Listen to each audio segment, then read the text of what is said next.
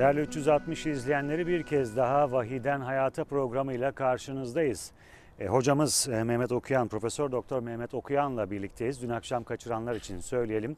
E, Vahiden Hayata programımızda e, Kur'an okuyan e, sevenlerimiz, e, Müslüman kardeşlerimiz hocamızın açıklamalarıyla aynı zamanda okuduklarını anlamak anlamında birer e, adım da atacaklar. Hocam dün e, çok güzel bir şekilde Ramazan'ın Kur'an'la ilişkisini ve başlarken birinci cüzün neler anlattığına değindiniz ama çok da vaktimiz kalmadı. Birinci cüzün önemli noktalarını da bugün anlatacaksınız ve aynı zamanda ikinci cüze de geçeceğiz diyerek Evet. hoş geldiniz diyeyim ben size tekrar. Teşekkür ederim. Sağ olun.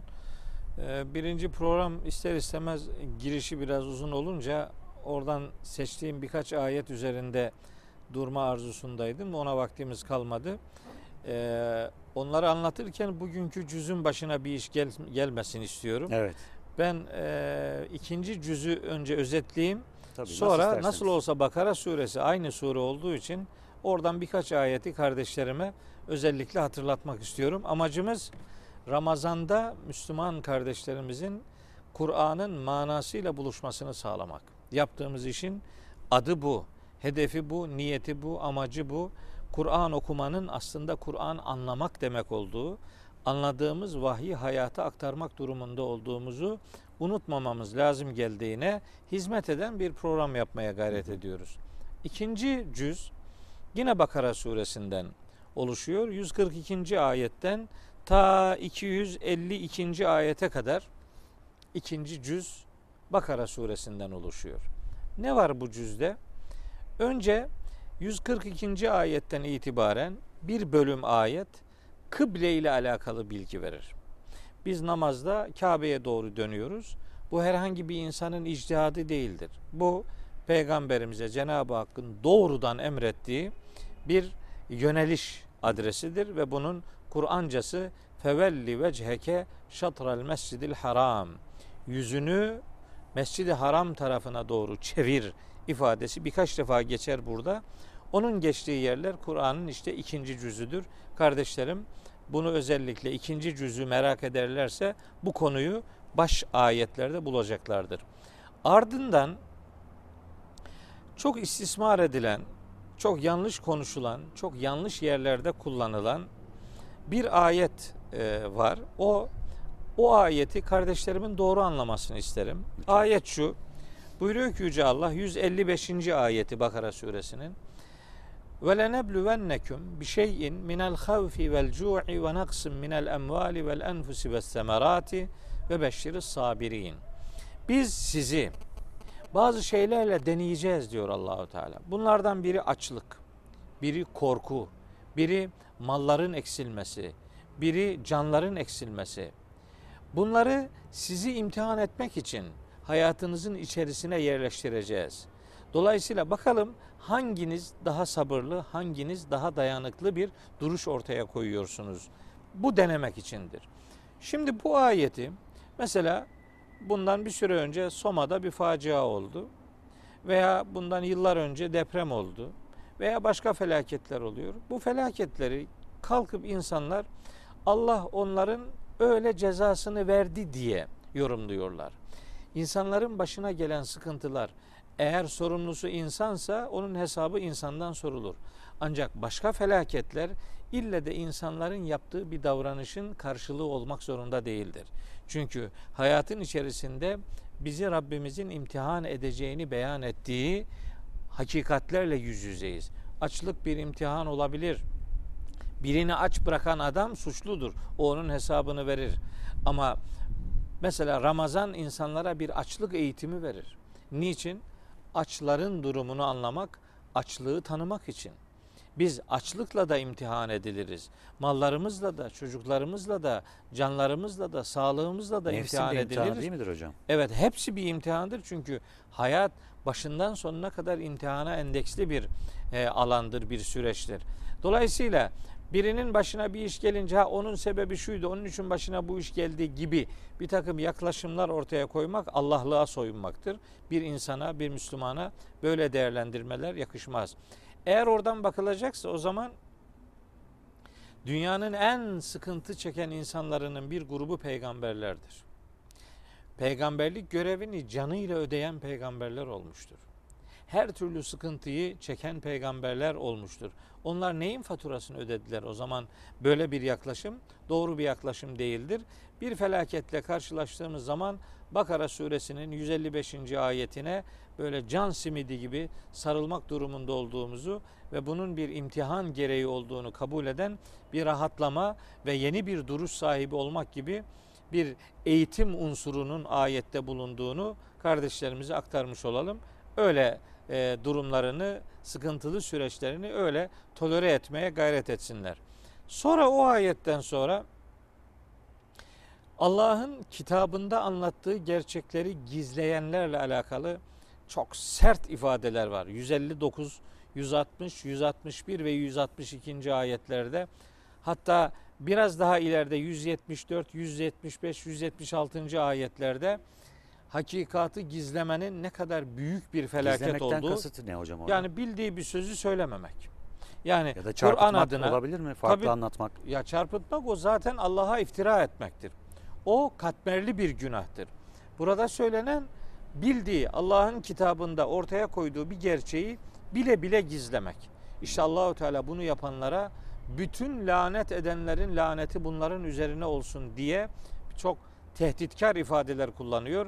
159, 160, 161, sonra 174, 175 ve 176. ayetleri o gözle okumalarını tavsiye ederim kardeşlerimin. Mealine ve tefsirine baksınlar isterim. Sonra 177. ayette Allahu Teala bir muttaki portresi çiziyor. Biz şimdi böyle şu adam çok muttaki, bu adam çok takva filan deyip dururuz. Allahu Teala bu tür kuru laflara itibar etmiyor. Kimin gerçekten muttaki olduğunu Bakara suresinin 177. ayetinde anlatıyor.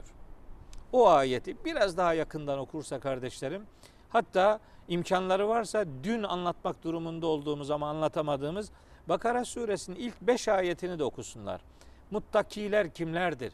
Allah kime duyarlı diyor? Kim hangi işi yaparsa Cenab-ı Hakk'ın takdirini kazanıyor? Bunun cevabı Bakara 1, 5 ve 177. ayetlerde başka ayetlerde de var. Gün itibariyle ikinci cüzden İkinci örnek cüz. veriyorum. Sonra ayla alakalı, oruçla alakalı bu ibadetin farz kılındığını beyan eden ayet Bakara suresinin yani bugün okuduğumuz ikinci cüzünde yer alıyor.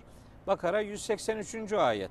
Sizden öncekilere farz kılındığı gibi oruç size de farz kılınmıştır ki duyarlı olmanızı denesin diye Allahu Teala. Oruçtan maksat insanların açlığa ve açlara duyarlı olmasını sağlamaktır.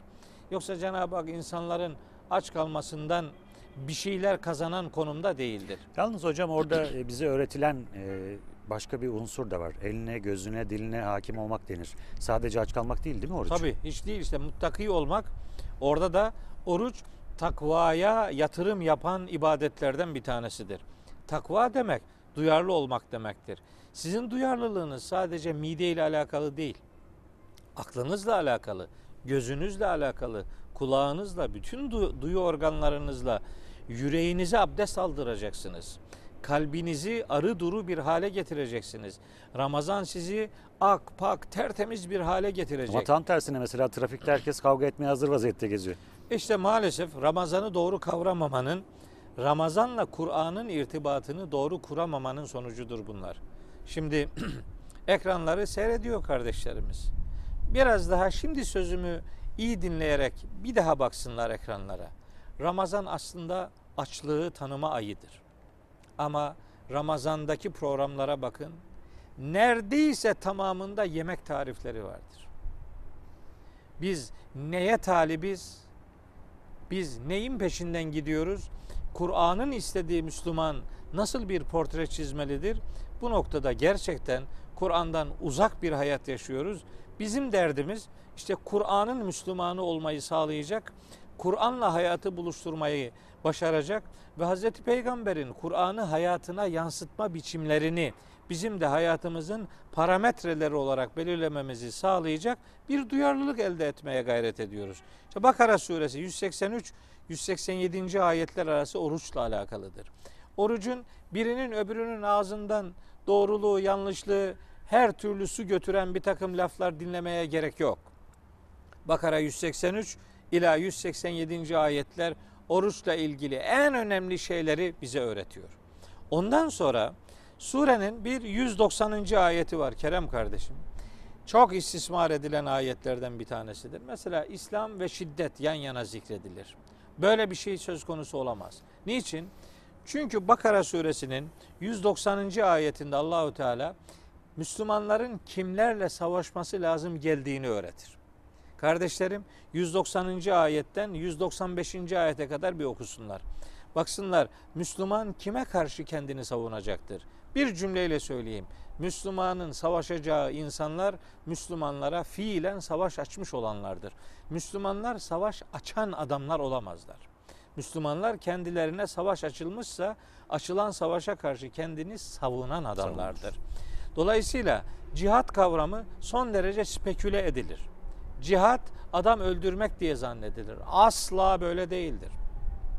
Cihat adam kazanmak için yapılan fedakarlıkların adıdır. Cihat adam öldürmenin adı değildir. Size biri savaş açmışsa siz kendinizi savunursunuz. Bu en tabii hakkınızdır. Ama durduğu yerde duran adam neye inanıyor olursa olsun bir başkasına zulmetmiyorsa, bir başkasına hayatı zindan etmiyorsa, bir zalimlik içerisinde bir insanlara hayatı çekilmez hale getirmiyorsa insan istediği gibi inanabilir. Neticede hesabını Allah'a verecektir. Hesabını Allah'a verecek olanın hesabını görmek insanların haddine değildir. Böyle bir densizlik, böyle bir sınırsızlık içerisine kesinlikle girilmemesi lazım.